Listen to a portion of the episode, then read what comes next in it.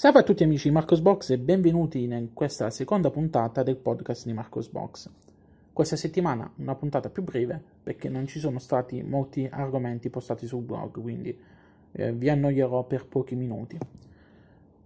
La prima guida, il primo articolo che ho postato su, su Marcosbox questa settimana riguarda il, come eseguire Dolphin come utente root su KDE Neon e Kubuntu.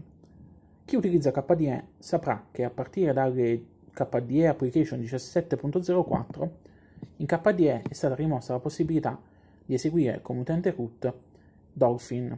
Questo che cosa succede? Succede quindi che se andate a eseguire da terminale sudo Dolphin, vive fuori un messaggio di avviso eh, del perché è stata inibita questa diciamo, funzionalità per motivi di sicurezza è stato fatto. Nel blog trovate anche maggiori informazioni con un link a uno al blog di uno degli sviluppatori di KDE, dove, di KDE dove vi spiega il perché di questa scelta. Perché si sa, l'utente magari può andare a fare casini andando a cancellare i file di sistema, quindi meglio inibire questa funzionalità. Però eh, alcune distribuzioni hanno deciso di metterci una pezza, rilasciando una versione patchata di, eh, di Dolphin, che consente di continuare a utilizzare questa funzionalità come ad esempio accade su OpenSUSE. Su KDE Neon e Kubuntu non è possibile, però possiamo farlo lo stesso. Grazie all'utilizzo di un comando, eh, nella guida trovate le istruzioni su come utilizzare questo comando per poter eseguire momentaneamente una sessione di Dolphin come utente root. Ehm, il comando però ha un piccolo problema, è molto lungo molto lungo, quindi difficile da ricordare. Per questo motivo ho realizzato una seconda guida, una guida che eh, spiega l'utilizzo degli alias. Che sono gli alias?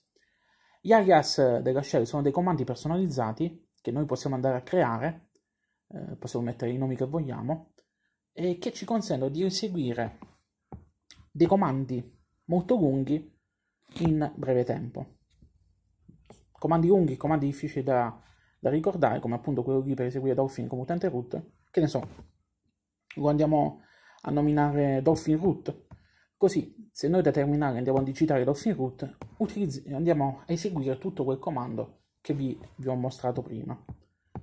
È una funzionalità che non tutti conoscono, o meglio, non tutti i nuovi utenti conoscono, ed è comunque una funzionalità che a mio avviso dovete, dovete conoscere, perché vi potrebbe essere utile in diverse occasioni durante la vostra vita informatica con Linux. Passiamo adesso a GNOME. La prossima versione di GNOME, la 3.32, in uscita a marzo se non ricordo male, vedrà l'arrivo di un nuovo tema GTK, più moderno, più flat, e di un nuovo tema di icone. Il nuovo tema GTK è possibile già provarlo fin da adesso, Trovate il link nel blog dove scaricarlo. È compatibile con Gnome 3.30, quindi eh, lo potete utilizzare fin da subito. Diciamo, sappiate però che adesso è ancora work in progress, quindi eh, ci sono alcune sbavature qua e là che verranno comunque quasi sicuramente corrette nella versione finale. Anche il tema di icone è, è work in progress, non c'è un link per poter scaricare il nuovo tema di icone, però ci sono diversi screenshot Mm, diciamo che a primo acchitto, guardando sia il tema GTK che il nuovo tema di icone, diciamo che eh, con Gnome 3.32 ne vedremo delle belle in senso, in senso estetico, diciamo così. Riallacciandomi sempre a Gnome, ho pubblicato una guida su eh, come rimuovere da man- dall'edizione Gnome di Manjaro tutte le impostazioni di tema di, eh, che sono state fatte dal team di Manjaro e ripristinare il tema di default di GNOME. Perché? Su Manjaro GNOME eh, il tema di default della shell di, di GNOME Shell non si può utilizzare perché c'è un metapacchetto che va a sovrascrivere la versione, diciamo così, eh, la versione originale di GNOME Shell, il tema della shell. Nel blog vi illustro come fare a rimuovere questo metapacchetto e magari, visto che ci troviamo, anche reimpostare anche il tema GDM, quello originale di, di GNOME ho visto che ad alcuni è piaciuta e che anche, diciamo così, altre persone eh, si erano lamentate di questa scelta di, da questa scelta di, de, degli sviluppatori del team di, di Manjaro Gnome. Ultima notizia della settimana è una notizia eh, che riguarda il nuovo Dell XPS 13 9380. Il nuovo XPS 13 9380 che era stato presentato qualche settimana fa al CES di Las Vegas è disponibile finalmente in Italia. Perché vi parlo di questo computer? Perché vi parlo di questo Dell? Perché questo qui è una Developer Edition, cioè una versione del, dell'XPS 13 con Ubuntu 18.04. Dell da qualche, da qualche anno a questa parte rilascia suoi, eh, queste sue versioni dell'XPS 13 con Ubuntu. Questa è l'ultimissima versione dell'XPS 13, offre l'ultima versione LTS di Ubuntu preinstallata.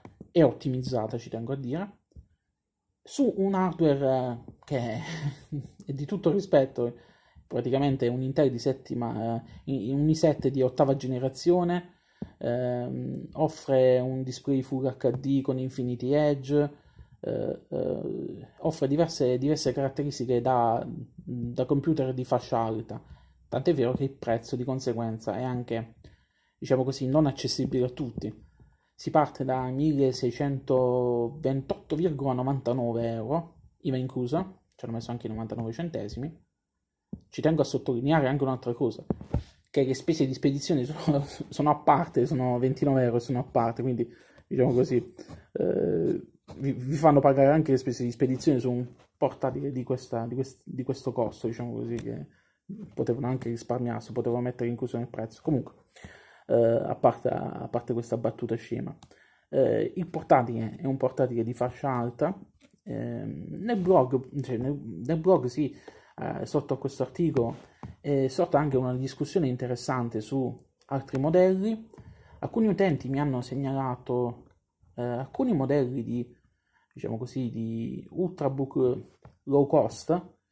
Mm, ci sono i Chewy, eh, si può, spero che si pronuncia così perché sembra una, qualche altra cosa in dialetto.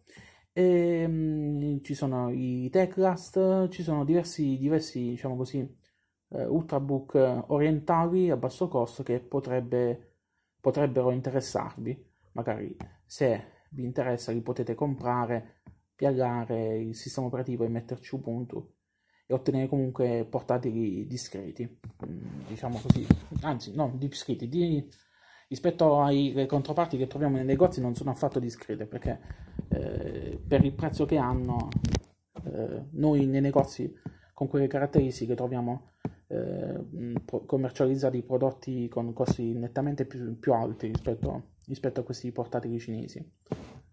Magari lasciate un commento eh, su blog, se voglio sapere magari cosa ne pensate anche voi di questi modelli perché sembrano molto, molto interessanti. E magari ditemi che cosa ne pensate anche di questo Dell XPS 13 9380 con questo, con questo ci, ci salutiamo, è l'ultima notizia della settimana vi auguro lunga vita e prosperità a tutti quanti. Alla prossima puntata. Ciao ciao